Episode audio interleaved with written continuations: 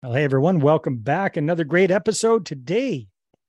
Again, zooming in with us, Mr. Felix Vortsman, who is a rock star real estate coach. He is the uh, triplex conversion king, if I'm not mistaken. He's the guy that kind of got that all figured out. And that's that's what we talked about on our last conversation, Felix, was your whole process of turning a single family home into a, a tri duplex or more even better yet, a triplex, especially in Ontario. That's one of the few ways to make them cash flow. But today we're going to be we're going to be talking about the capital side of things because Felix has been working with joint venture partners and raising capital and working with investors since 2013. And over the last couple of years, he's gotten involved in in projects and deals in developments uh, south of the border in the U.S. And he's been raising capital for those projects so I'm very, very uh, interested in finding out how you've gone about doing that and how things are structured and how they work, that sort of things. Felix? There are millions of real estate investors out there, and most are stuck with just a couple of properties. They want financial freedom, but their small portfolio ends up costing them more in time, effort, and money than it's worth. Getting out of the rat race seems harder than ever. This show will help you do more deals, better deals, and bigger deals. Finally, you'll be able to reach your income and lifestyle goals. How? By attracting and leveraging private money partners and their capital. Now get ready to raise more money because here's your host, Dave Dubeau. Welcome back to the show. Thank you for having getting having me back. All right, my friend. So when it comes to the capital side of things, can you walk us through a little bit about your your journey there? What what, what was your your memory of your first joint venture partnership and and where has that gone today? For sure. Well just like any uh, you know intermediate or advanced real estate investor um, we had one of two brick walls typically. It's either access to capital or access to credit uh, or both, or both.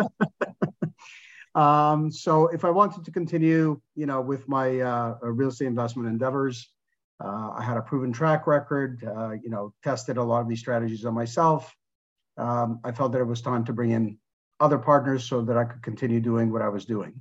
Yeah. Uh, started off even something simple like a buy and hold property, essentially. Um, could no longer I either didn't have capital or didn't have credit, essentially, uh, to to keep a, actually more capital at that stage. Yeah. Um, I, I, find that capital kind of works itself out over time, and, and I feel that it's more your access to credit that is more important as long as you have access to credit, you will get capital over time. But eventually, after a certain number of properties, depending on what strategy you undertake, uh, eventually even you know that pairs down over time as well, right? Mm-hmm. Law of diminishing returns. Um, so that kind of uh, got me to into larger deals where you know the financial institutions are no, no longer looking at myself or even my JV partners, but more on the actual buildings themselves um, in the multifamily space, for example, right? Different type of commercial financing rules there. Um, you know, banks are more focused on the performance of the assets significantly more than you know any collateral that you're providing. Mm-hmm. Um, so that kind of got me to transition out of the smaller JV type of arrangements uh, into bigger uh, private syndicated private equity deals on both the development side and the multifamily side, both in Canada and in the U.S. Okay, very cool.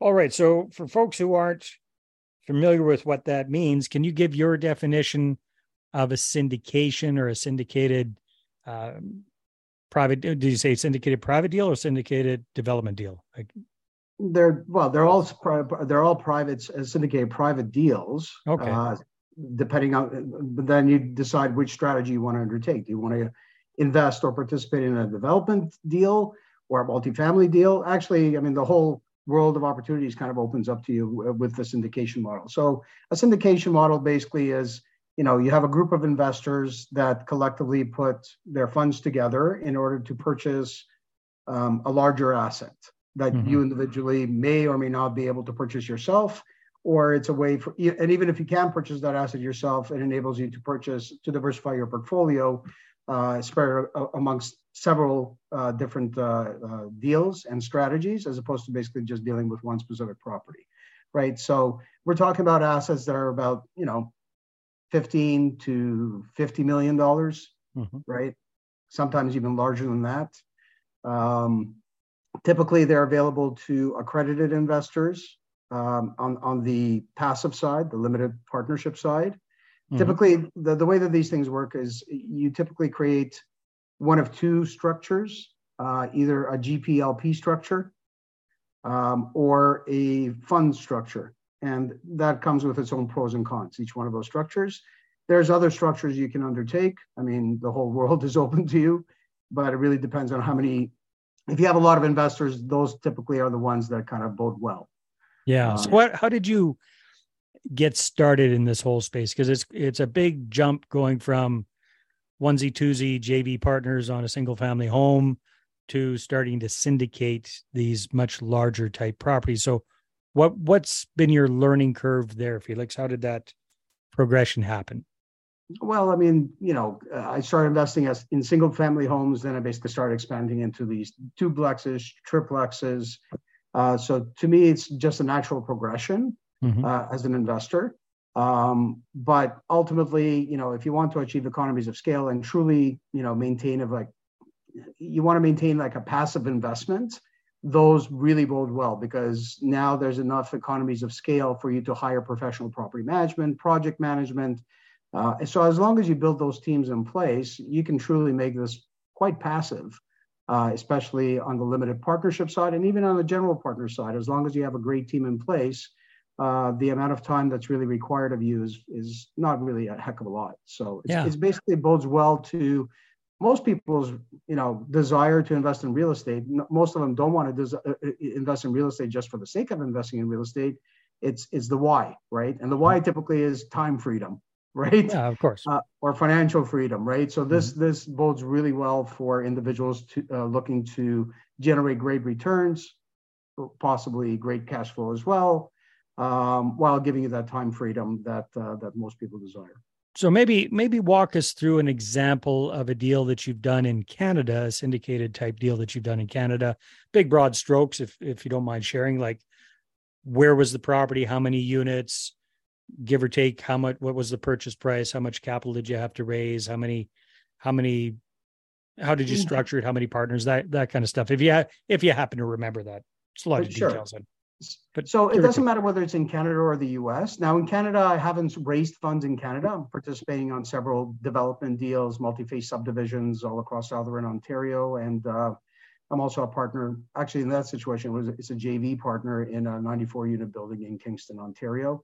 Um, but pretty much invested in thousands of development uh, units, you know, uh, on the limited partnership side. On the active, uh, actively managed side, uh, more um, um, more focused on the U.S. market right now. Okay, well then let's let's talk about the U.S. because that's that's something a lot of people are interested in. Canadians are looking south of the border, see a lot more opportunity, a lot better prices, a lot better, you know, cash flow, et cetera, et cetera. So, um, yeah, maybe walk us through an example of of something you've done or you're working on right now. Sure. Um, I'll give you our recent example. Uh, we closed on a 90 122 unit all townhouse complex mm-hmm. um, in Decatur, Georgia, which is in the greater Atlanta area of Georgia. Um, we that asset we purchased for 18.2 million dollars.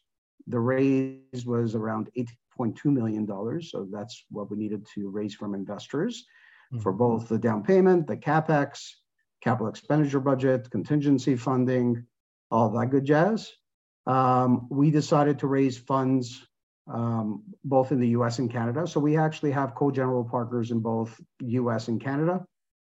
Um, basically, in order to raise those funds, came down to leveraging off of our networks of, mm-hmm. of other investors and other players uh, in the marketplace. It really comes down to people's, you know, short-term objectives, long-term goals, right? So, so um, Felix, from a practical standpoint, your co-GPs in this project. So maybe give us an idea of who the other team members are, how many of you are there, kind of what who does what, who's responsible for what in this situation. For sure. So uh, initially, when you're looking at these deals, some of us actually source uh, the opportunities. Um, others, you know, set up the A-level teams in place in order to execute on our business plans. Um, and collectively, you know, on a month, on a weekly, and I'm talking from the standpoint of as a, as a co-general partner. Yeah. Initially, in order to close on the property, you're looking at financing, you're looking at doing your due diligence, you know, so we've kind of divided and conquered from that perspective. Yeah. So, how many um, people are there altogether in the co-GP team? In this, so this uh, specific opportunity, I believe there's about eight. Okay. However, there's a main general partner that's local, and mm-hmm. they have been uh, executing on these types of strategies uh, for well over 12 years. Mm-hmm. The nice thing about uh, dealing with individual individuals such as that is we can forego a lot of the challenges that new entrants into the marketplace have to deal with, building those relationships with the uh, real estate brokers, uh, building those relationships. Yeah, they're they're the local boots on the ground kind of.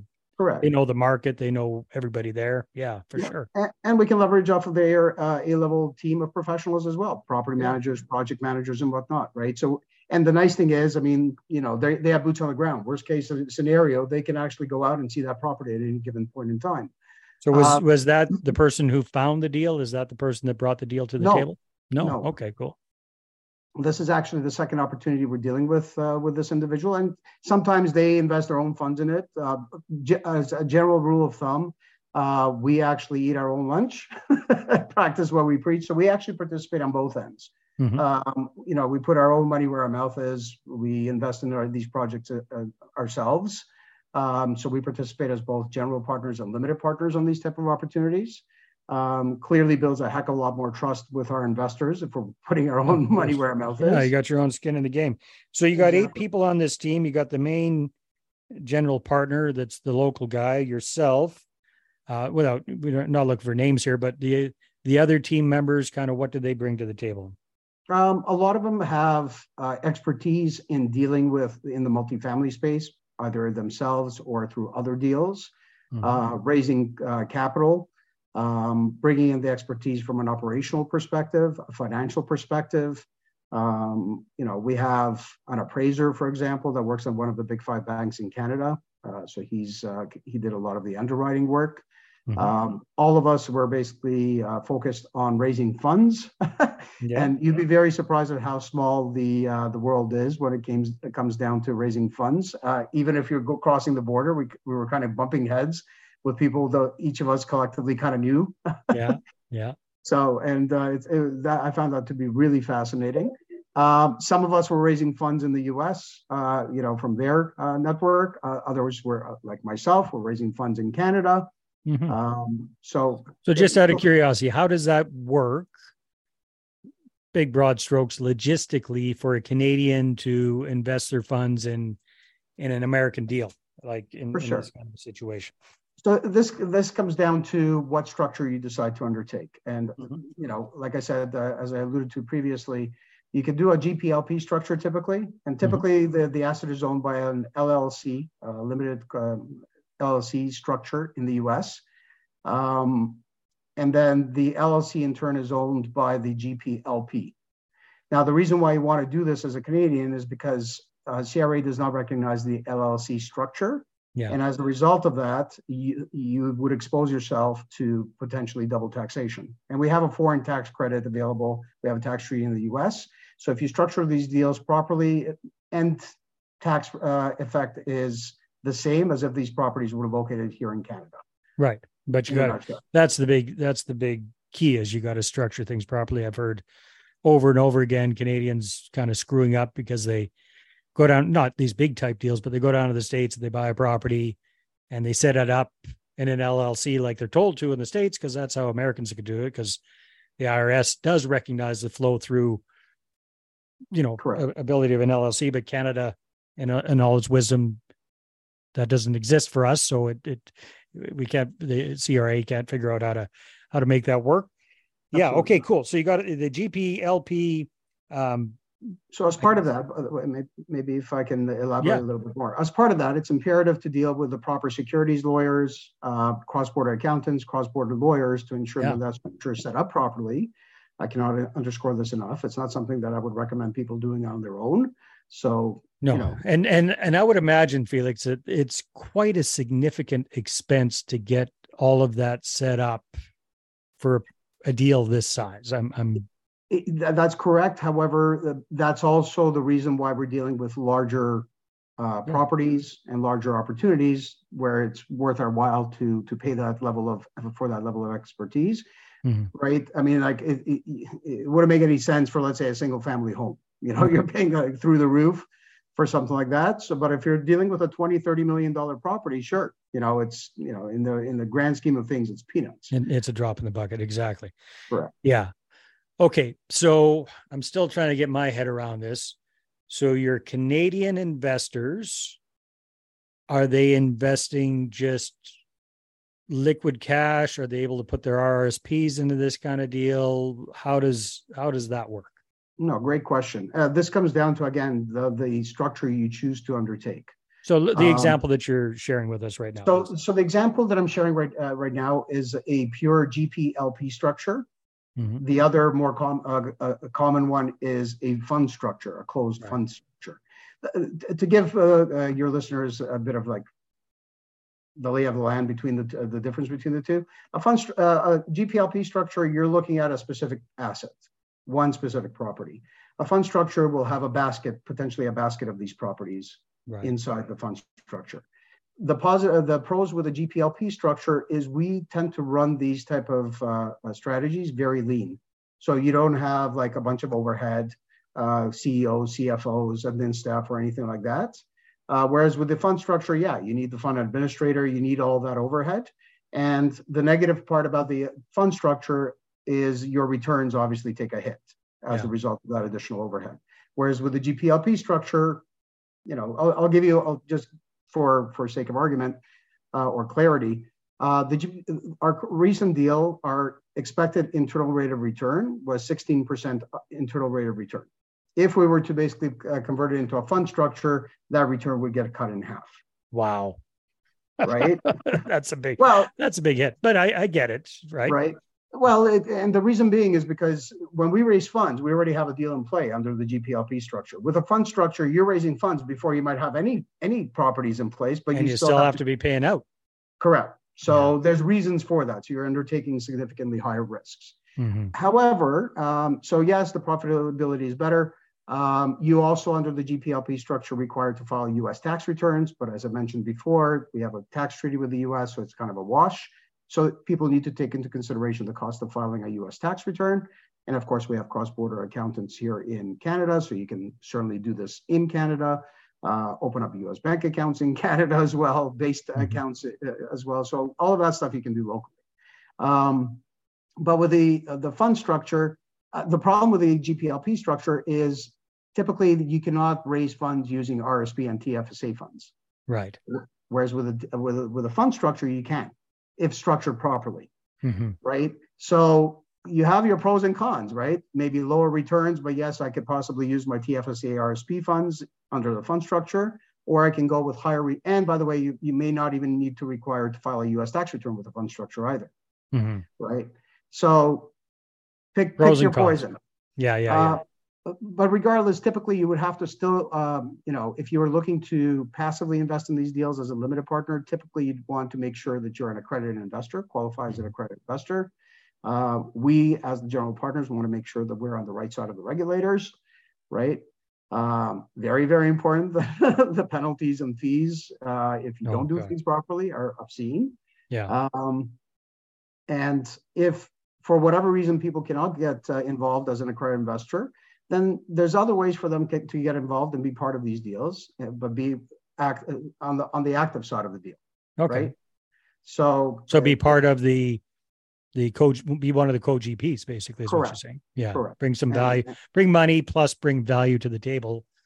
That way correct. you can yeah and and on top of that i mean if you're just cutting your teeth in it it gives you a great uh, uh, you know opportunity to actually learn the ropes cut your teeth yeah. in these type of deals and have all these great mentors to kind of coach you along right yeah. and build these now how well with, with that in mind how open are people to bringing on newbie co-gps um, it varies i mean honestly all of us as you're well aware Mm-hmm. Uh, the critical success factor to making any of these deals happen is we need to raise sufficient funds. Mm-hmm. So one of the biggest values that you could provide as a potential co-GP is become a capital raiser.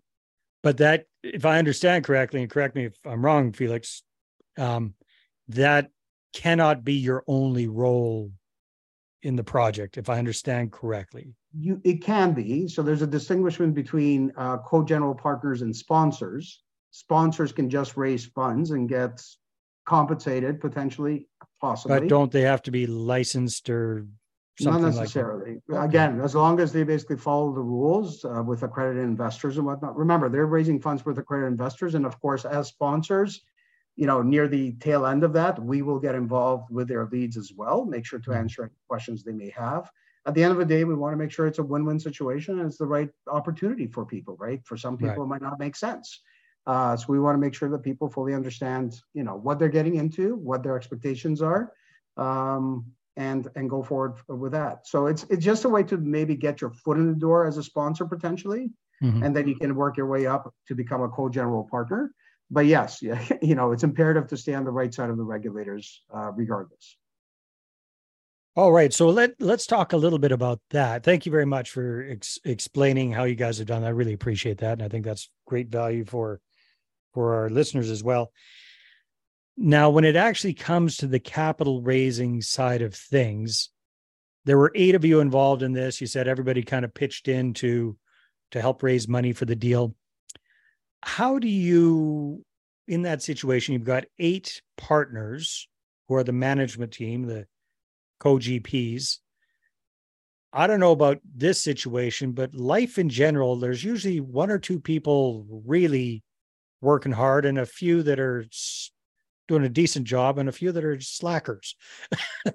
it life, life outside of this, perhaps. But how do you determine what percentage ownership? How do you divvy that up? Well, initially is based uh, is based on the number of uh, funds you raise. Well, there you go. That's that's fair. So you don't, if you don't raise any capital, You get nothing. besides whatever you put in that, that you're a limited partner and you get very little extra there and, and the more you raise the bigger the piece of the pie initially, right? I mean, I mean, Yeah. you know, there's other considerations. Obviously, you want to have the expertise there. So maybe the person raising the most funds may not be the most uh, experienced from an operational perspective, right? So yeah probably not yeah or, or- yeah okay and, and, and it's just like any other JV opportunity, right? You you want to basically do your due diligence with the people you're getting in bed with, right? Mhm. Um, so for So- example you're saying this the gentleman that you're working with in georgia your main gp the guy with the boots on the ground maybe i misheard that but it kind of sounds like maybe he's got a bigger piece of the pie because he's doing Yes. more uh, or well, not necessarily doing more. He's actually pretty hands off. okay uh, you know, after after we took possession of the property, he's relatively hands off. But, but he had did provide uh, substantial at-risk capital. Remember, just like any other purchase that we make here, um, you know, you make an offer on a on a property, you have to provide a deposit. If you fail to Mm. close on that property, guess what? Your deposit disappears. So. You know, and and you're dealing with an asset that's you know 18.2 million dollars. yeah the, the deposits the, the deposits significant correct, right? so what, what was the deposit on that one just for It was it was staggered, but it was about a million dollars. yeah i would think so okay At risk capital effectively. I remember, I mean, like if the deal doesn't close, our limited partners are not on the hook there, right? So the nice thing about being limited partners is limited liability. They there's you know their their liability is is limited to whatever investment they made and nothing more and nothing less. right Um, we've never had that happen before, but at least that's one of the securities, right? Whereas the general partners are exposed to all types of liability, right? Uh, and start right from the get-go that at-risk deposit. So we feel if we were to fail at closing that deal, um, you know, somebody's going to be taking a major hit. right So our, our main partner was more involved in the deal, uh, you know, as far as, you know, getting the financing involved, dealing with multiple lenders that he's had relationships with, um, you know, and navigating that. After the closing, we, the other co-general partners came in and in addition to raising funds, um, and we're actually very active on the operational side of things. Got it. So it's a little bit like- front end loaded for your your main guy there, and then now it's it's much less. Yes, but he- and he has but to, he- of course, but he- guarantee but the mortgage too, right? What's that? Somebody has, somebody has to guarantee the, uh, personally guarantee. there you the go. So he well, he came up with the deposit, and he's the guy on on the mortgage. All right, that that's So, yeah, so he's significant. a that, that deserves the pie, that yeah. deserves a good chunk of the pie. That's for sure. right? Yeah, cool, Felix. So okay, so you've got the eight of you, you've got different percentages, give or take in this particular deal. What percentage ownership of the asset does the general partner group have versus your limited partners, your investors? Wow, that's a loaded question. Um, so each one of these deals, and the, I cannot impress the, it, it, this enough to your listeners. Mm-hmm. Um, it is imperative to do proper due diligence on a, every single on a project by project, uh, investment by investment basis, mm-hmm. because not all of these deals are created equal. Um, you know, we all have very different underwriting, um, deal underwriting theses and the ways that we do things. Yep. Uh, we tend to take an overly conservative approach, mm-hmm. right?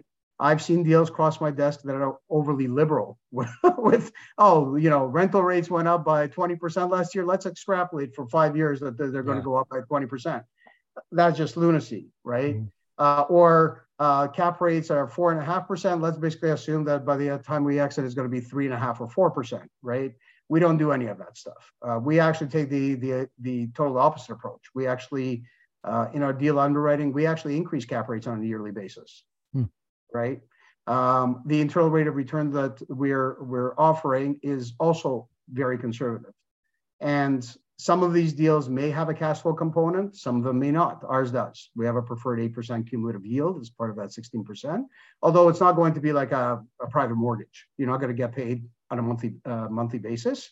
Uh, they are quarterly distributions, but they could be up and down like a roller coaster. But because they are preferred, uh, they are owed to you from day one, and that eight percent is payable to you before the general partners can participate in any of that. Um, more importantly, what is the split between the general partners and the limited partners? I've seen deals as low as you know 75% to the general partners, 25% to limited partners. That's just nuts. Uh, more common is 50 50 but be careful. Sometimes your general partners might not have zero uh, skin in the game. Mm-hmm. So be wary about that if they if they can't put their money where their mouth is. Ours is about 70 30 split. And yeah. our nearest competitor that is uh, operating out of uh, the West Coast, actually where you're from, BC, uh, they're investing in the same areas. They offer a 65 35 split in favor of the limited partners. We offer a 30 70. However, the difference between us and them is we actually offer cash flow. They don't.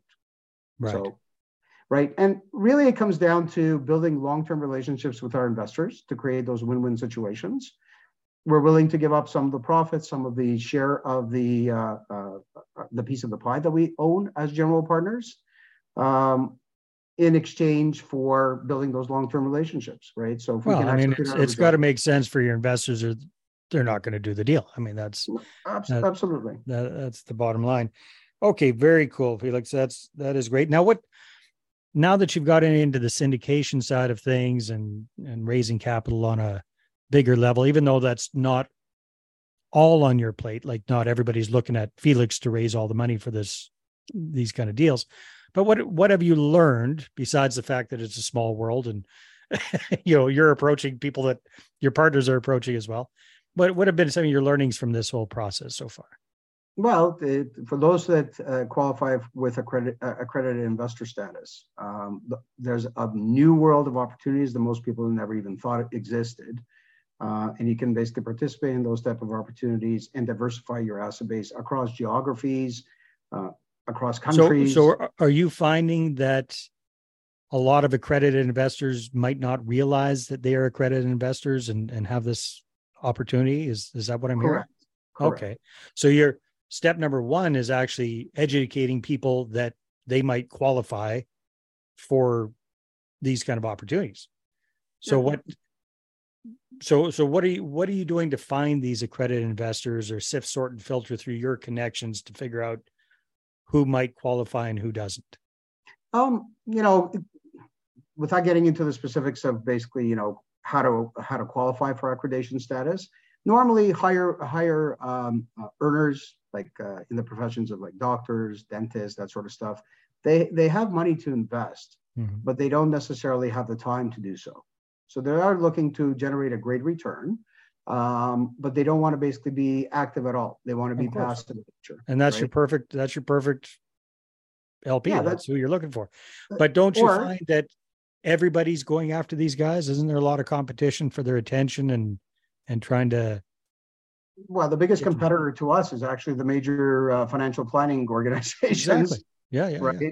Uh, and and and the problem is, if you're looking at financial planners, for example, very few of them ever uh, offer syndicated private equity deals to their investors. There's nothing in it for them. Exactly. So why would they? Correct. And and and if you're looking for stability of returns uh, with a hard asset, without having to depend on CEOs, CFOs, major corporations, you know, uh, all that good stuff. I mean, at the end of the uh, day, where are we operating? What field do we operate in? We operate in a field of offering a basic human need, right? No, I, I get it. You're preaching to the choir here, Felix, for right. sure. It's just I'm I'm asking, how are you getting these accredited investors to pay attention to you? Uh, how are you getting them engaged? How are you getting them enrolled in these kind of deals? That's for sure. Well, initially, I mean, I started off obviously with my own network of clients uh, that've grown with me uh, through uh, you know hands-on real estate investing strategies. Yeah, so you got a pretty good guess of if they would qualify or not, just based right. on your personal relationship. Got That's it. right. And yeah. you know, and and the great thing is, I mean, they've done really well, just as I have with uh, mm-hmm. with real estate investing. Um, and then basically friends and family. You know, then you have uh, you're looking at uh, maybe organizations such as you know OMA, Ontario Medical Association, Dental Association, all that good stuff. Um, I'm not saying that that's exclusive. I mean, basically anybody who's high net worth, mm-hmm. because you can qualify based on income or net worth, right? Net net worth. Um, so if you have a million dollars in liquid assets, you would qualify as an accredited investor, not including real estate. If you have half a million dollars net worth, uh, including real estate, you would again qualify as an accredited investor. Or uh, if you have two hundred thousand dollars individually or three hundred thousand uh, uh in income, in income, yeah. again you would qualify as, a, as an accredited investor. It's not for everyone, obviously, right? Mm-hmm. Clearly, you know, not everyone would be able to qualify, but for those that do, um, it's it's certainly a great uh, way uh, for them to diversify their portfolios, get great returns, um, and most of the people are not even aware that these type of opportunities exist because their financial planners are not. So, so are you just kind of reaching out to these people cold and starting the conversation, or or how? What have you found has worked well for you for bringing hmm. investors on board for these deals? All all of the above, really. Yeah. You know. Uh, usually have these conversations you know do i know you know reach out to my network find out if they know somebody who would be interested in something like this or mm-hmm. somebody who has expressed interest in real estate investing but doesn't want to really do it very actively but is still looking to generate a great return um, at the end of the day it's creating win-win scenarios right mm-hmm. um, you know I, I should be i guess there's other ways to do it i mean you can do online but it's you know the, the hit rate with respect to people that you're going to be attracting you know it's it's more complex to discuss on an online basis you just you definitely need them to basically have a phone call with you so that they can uh, have the opportunity to ask you questions so you can convey that knowledge that they need in order to make an informed decision at the end of the right. day because it's not going to be for everyone yeah. um, right so what else do we do in order to basically access uh, investments so do you guys are are you consistently reaching out to people between deals or is this kind of like you got a deal on the go and it's hustle hustle hustle and then next deal comes along hustle hustle hustle? Or do you have are you like have you created a database of investor prospects? Are you doing a oh, drip oh, campaign with marketing to them? All that kind of good stuff are you? Absolutely. I mean we do have that database. I mean maybe if i can impress you know depending on how many deals you want to do in any given year the reality is it is much tougher to find a new investor than to have an investor that has been ecstatic with the results that you've been providing them yeah. for them to reinvest with you as well. So um, based on some of the other organizations I deal with, and of course they have the same challenges as we do with respect to raising funds. Um, you know, as long as you have that database of you know a couple of hundred investors, right? Um, you can make deals happen because there's going to be people that will only basically invest the bare bones minimum, but there's also going to be larger investors that are willing to put up a million, two million dollars in any given. Uh, what is what is typically the bare bones minimum for these kind of deals? Varies, varies. I mean, uh, you know, the ones that I participated in, both as an active partner and, and a limited partner, anywhere as low as twenty five thousand dollars here in Canada, uh, to up to three hundred thousand dollars. It really depends as a minimum. The, the GPs yeah. basically decide the minimum threshold, but maybe if I can impress, you know, why that is, you know, we're not in the business to deal with thousands of investors, so we can't make that threshold five hundred dollars. Just the paperwork alone will cost oh, well, plus, You, you you want to deal with accredited investors, so these people theoretically should have some capital Right. available, right? And, That's- and we want to make sure that we can, you know, answer everybody, all the lim- our limited partners' questions and be able to be available to them anytime they need to answer those questions. So if, if you have thousands of people that you have to reply to, uh, it's, you know, it takes away from our ability to execute on our business plan because now Yeah. we're, it's a full-time job, right? So um, there's a, that's why there's that threshold typically. Uh, normally it's anywhere between 50 to 100,000 as a minimum, Yeah. uh, both in Canada and the US uh, as as as an entry point. But as I mentioned, you know, most most investor, most people who deal in this space, what I've found is there's going to be a couple of big whales that like to invest lots, Yeah. way above the minimum, and then you'll have a sprinkling of you know 50,000, 75,000, 100,000, maybe a couple of hundred thousand, but the bigger guys are basically, uh, you know, uh, funding a good chunk of that deal. And one of the bigger guys is obviously us as the general partners. We believe in our deals, uh, so we put our money where our mouth is. So I'd, I'd probably say 15 to 20 percent of all the funding came from us. okay. Well, that's good. Yeah. Right. Uh, you definitely put your put your money where your mouth is. Well, Felix, this is this is great. Thank you very much for sharing your experience with this. I think it's going to be very very helpful for a lot of our, our listeners, both in the U.S. and Canada, uh, because it applies both both ways. That's for sure. So, if people want to connect with you, what should they do?